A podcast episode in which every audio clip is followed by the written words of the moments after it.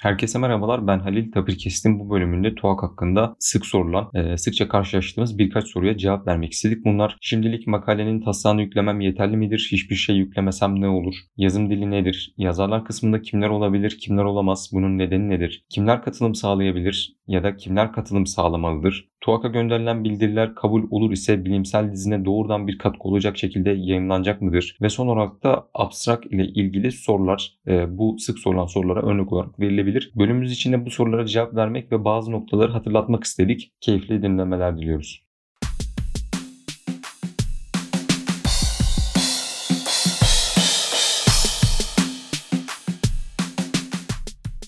Serhan Hocam hoş geldiniz. Hoş bulduk Halil. Hocam TUAK'ın hem konferans tarihi hem de bildirim son gönderim tarihleri yaklaşmakta. E, tabii böyle olunca hem e, öğrencilerde hem bizde bir heyecan oluştu diyebiliriz.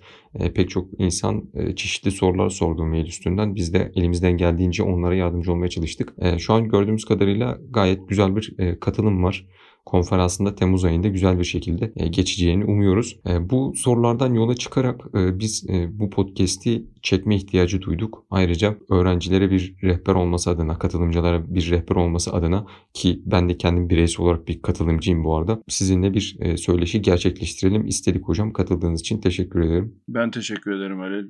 E, hocam öncelikle e, şuna başlamak istiyorum. Abstract submission'larını yaparken, özetçelerin gönderimini yaparken Sizden geçici de olsa bir PDF yüklemeniz isteniyor. Bu konuda bazı sorunlar yaşandı. E, bu konuda oldukça soru gelmişti. O yüzden buna bir açıklık getirmek istedik. Yani son gönderim tarihi olan 30 Mayıs'a kadar e, sizin son sürümü yükleyene kadar en azından orada bir e, geçici dosyanızın bir PDF'in bulunması gerekiyor.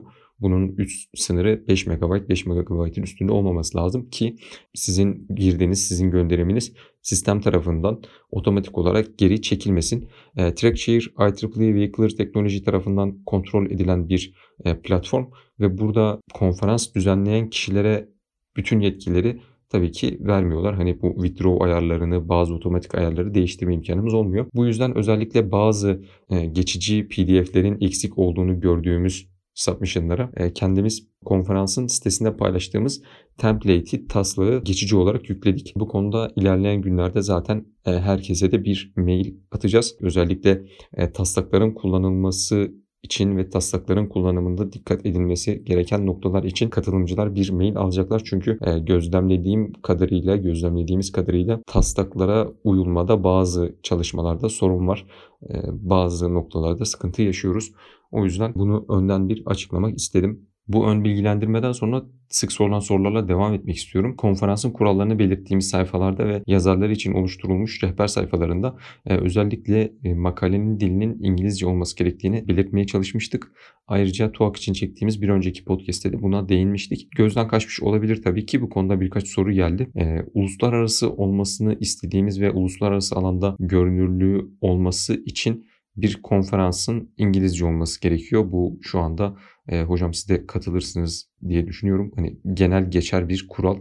İngilizce olarak yayın yaptığınız zaman çok daha geniş mecralara ulaşma imkanı elde edebiliyorsunuz. E, bu yüzden TUAK'ta bu sene birincisi düzenlense de pek çok şeyi yolda öğrensek de pek çok şeyi deneyimleyerek öğrensek de İngilizce olarak başladı ve öyle devam edecek gibi görünüyor. Diğer bir soruda yazarlar kısmında kimlerin olabileceği ya da kimlerin olamayacağı. E, bunu daha önce açıklamaya çalışmıştık ama tekrardan neden böyle olduğunu ve neden sadece öğrencilerin olabileceğini, öğrencilere danışmanlık yapan hocaların ve e, grad seviyesindeki öğrencilerin olamayacağını e, bir tekrar netleştirmekte fayda var diye düşünüyorum hocam.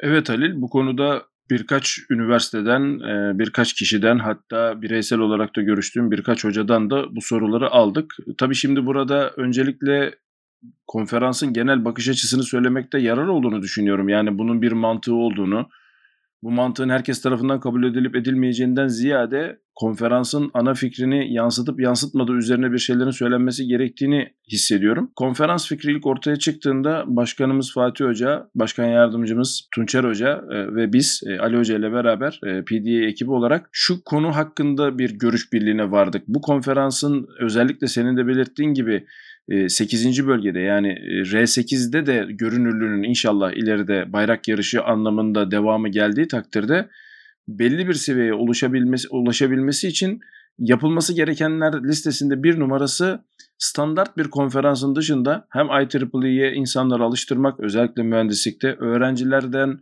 ışık vaat edenleri, gelecek vaat edenleri akademiye alıştırmak, akademik dil alıştırmak gibi bir sürü özel odak amaç vardı. Ancak bunlar arasından bir tanesi var ki belki yine sıkça sorulan sorularda ayrıca bir başlıkta değerlendirebileceğimiz makalenin yayınlanmasının bilimsel dildeki, bilimsel jargondaki karşılığıyla bir lisans seviyesindeki makale çalışmasının ya da makale teşebbüsünün belki daha doğru ifadeyle nasıl ortaya konacağı arasındaki farktı. Haliyle Fatih hocamız e, bu konuda şu çekinceleri de dile getirdi.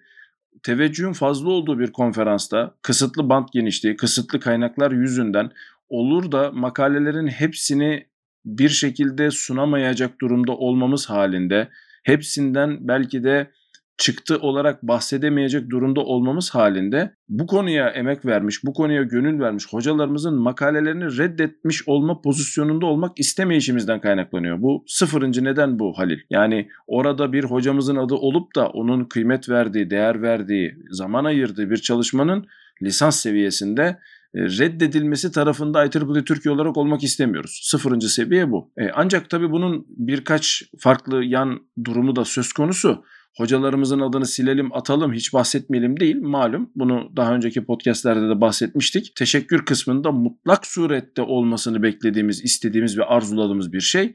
Zaten bu noktada da hocalarımızın mevcut sisteme hem hakem olarak hem danışma kurulu olarak hem de öğrencilere kılavuzluk yapma anlamında danışmanlık müessesesini kullanarak zaten bu katkıları olacağından şüphemiz yok. Dolayısıyla hocalarımızın adı geçmiyor şeklinde bir durum söz konusu değil. Yazar olarak olmasının arkasında sıfırıncı neden olarak saydığım durum var iken teşekkür kısmında kesinlikle adlarının olmasını önerdiğimiz hatta bunun konferansın düzenlenmesinde danışma kurulunun ve hakemlerin gözünde çok önemli bir ayrıntı olacağını da buradan bu vesileyle söylemiş olmak istiyorum. Bir ayrı konu da şu Halil, belki yine bununla alakalı lisans seviyesindeki vurgu arkadaşlarımız tarafından belki de hocalarımız tarafından da sorulan bir soru. Soru soruyu açmış olsun. Yalnızca dördüncü sınıf ya da bitirmeye en yakın öğrenciler değil. Ancak istatistiksel olarak beklentimiz senior level dediğimiz dördüncü sınıftaki arkadaşlarımızın belli bir olgunluk seviyesinde buna çok daha yakın olması üzerineydi. Ancak birinci sınıfta, ikinci sınıfta hatta eğer kabul oluyorsa hocalarımızın uygun görmesi halinde daha hazırlık sınıfında kendi projelerinde çalışma, başarılı olma, bir şekilde ışık vaat etme söz konusu olan arkadaşlarımızın yaptığı çalışmaların da raporlandığı bir konferans olduğunu gözden kaçırmamak lazım Halil. Bu vesileyle bunu da söylemiş olayım. Teşekkürler hocam. E, bu noktada zaten aslında önemli olan şeyin baştan beri anlatılan ve yapılmak istenen, gerçekleştirmek istenen amacın ben şu olduğunu düşünüyorum ve bunu böyle anlamıştım. Lisans döneminde insanlara akademik yazımı öğretmek için ki burada akademik hani çerçevesi çok kesin böyle üst kast elit bir şey değil de insanlara fikri doğru düzgün bir şekilde belirli kurallar çerçevesinde tekrar edilebilecek şekilde aktarabilmek için e, bu yazım tekniğini öğrenmemiz gerekiyor ve bu yazım tekniğinin öğreniminde şu anda yüksek lisansa geçildiğinde çeşitli sorunlarla karşılaşılıyor. Bunu daha aşağı seviyeye lisansa indirebilmek ve öğrencilerin alıştırma yapabilmesini sağlamak için bu şekilde bir konferans düzenleniyor. Bu yüzden öğrencilerin isminin olması kesinlikle önemli. Dediğiniz gibi her sınıftan katılım olması kesinlikle önemli. Çünkü e, hani ne kadar erken başlanırsa o kadar iyi olacaktır diye düşünüyorum. Şu anda ikinci sınıfta olan bir öğrenciyi düşünelim. TOAK'a ilk gönderimini belki ikinci sınıfta yapabilir. 3'te 4'te daha iyisini en üstünü e, gerçekleştirebilir ki bu da zaten e, mesela bitirme ödevinde kendi yazacağı raporlara, yapacağı sunumlara da katkı sağlayacaktır diye düşünüyorum. Ben özellikle CU'da yayınladığımız çalışmamızın çok faydasını gördüm hocam. Hem yazma açısından hem sunum açısından çok iyi olduğunu söyleyebilirim. Halil bu konuda aslında şunu da eklemek istiyorum. Yine dediğim gibi mutlaka bu soru gündeme gelecektir. Hatta belki doğrudan değil ama dolaylı yönden bu konu da gündeme geldi açık konuşmak gerekirse. E, TUAK organizasyonun şekillenmesi sürecinde hocalarımızın sürece dahil olmasında mevcut çekincelerinden bir tanesi de bu kimler yazar olabilir kimler olamaz konusuyla doğru, dolaylı yönden bağlantılı olan kısmı şu. Bu çalışma nerede nasıl yayınlanacak? Şimdi anahtar sözcük yayınlanacak ise bilimsel jargonda bunun bir karşılığı var. Bu çalışmanın az önce senin de söylediğin gibi bilimsel dizine kazandırılması söz konusu. Yani burada bir takım projelerin, bir takım fikirlerin belki yeni, belki ilerleme kaydeden belki de hiç daha önce konusu bile açılmamış, bahsi açılmamış mecralarda gezen fikirler olması gerektiği anlaşılıyor bilimsel dizinde. Ancak TUAK'ta bunu biraz daha yumuşatıp hocalarımızın özgün fikirlerinden ziyade lisans seviyesindeki arkadaşlarımızın bu özgün fikirlerin dolayında, etrafında, belki özünde değil, hatta belki de istenmeyecek şekilde doğrudan o fikirleri açmayacak şekilde çünkü bu dediğimiz gibi bir yayın bilimsel dizin anlamında bir yayın olarak değerlendirilmemesi gerektiği için e, bir başka yan etkide hani hocalarımızın adlarının bulunmasını istemeyişimizin belki de burada doğrudan bunların olmak istenmeyişinin bir sebebini de böyle düşünebiliriz. Çünkü bu soruyla da ben karşılaştım birebir sohbetlerimde. Bu çalışma nerede yayımlanacak sorusu TUAK için iki farklı kategoride değerlendiriliyor. Bir, yayımlanacağı bilimsel jargondaki karşılığı olarak almamalıyız. Senin de az önce söylediğin gibi gerçekten daha bir hafif siklet sürümü gibi düşünülmeli. Elbette üzerinde çalışılan projeler gerçek özgün projeler olursa çok çok daha iyi ama amacımız burada özgün fikirleri ifşa etmek, onları bilimsel dizine kazandırmaktan ziyade senin de az önce sözünü ettiğin üzere arkadaşlarımızın bilimsel dile alışkanlığını kazandırmak. Birinci öncelik bu olduğu için bu noktada hocalarımızın özgün fikirlerini kendilerinden mahfuz tutmak kaydıyla bu çalışmalara gönüllerince katkıda bulunmak istediklerini biliyorum. Dolayısıyla böyle bir çekinceyi de bertaraf etmiş oluyoruz. Yani TUAK'ta bir makalenin tırnak içerisinde yayımlanması onun IEEE Explore veri tabanında standart bir makale olarak yayımlanmasından farklı bir şeydir. Hatta TUAK için böyle bir yayımlanmanın olmayacağını ancak bir dijital arşivde tutulacağını söyleyebiliriz. Bu, bu çok önemli bir ayrıntı Halil. Bunu bir kere daha vurgulamak istedim bu vesileyle. Hocam yazım ve bildirilerin, makalelerin tutulması konusuna girmişken özellikle gelen diğer bir soruya soru ailesine değinmek istiyorum. Abstrak ile ilgili herhangi bir kısıt var mıdır? Hangi çerçevede olmalıdır? Herhangi bir kelime sınırınız var mı? gibi sorularla karşılaştık. Şu anda abstrak gönderimi yapmış ve bu geceye kadar yapacak arkadaşlar için bunu açıklamak istedik. Abstrak bir çalışmanın özünü mümkün olan en yoğun ve kısa şekilde okuyucuya aktarabilecek. IEEE standartlarına göre içerisinde kısaltma, dipnot, denklem, şekil bulunmadan hatta kendi içerisinde herhangi bir referansa ihtiyaç duymadan yazılmalı bir bütün olmalıdır. IEEE dergilerinde özetçinin 250 kelimeyi geçmeyen tek paragraf olarak yazılması önerilmektedir.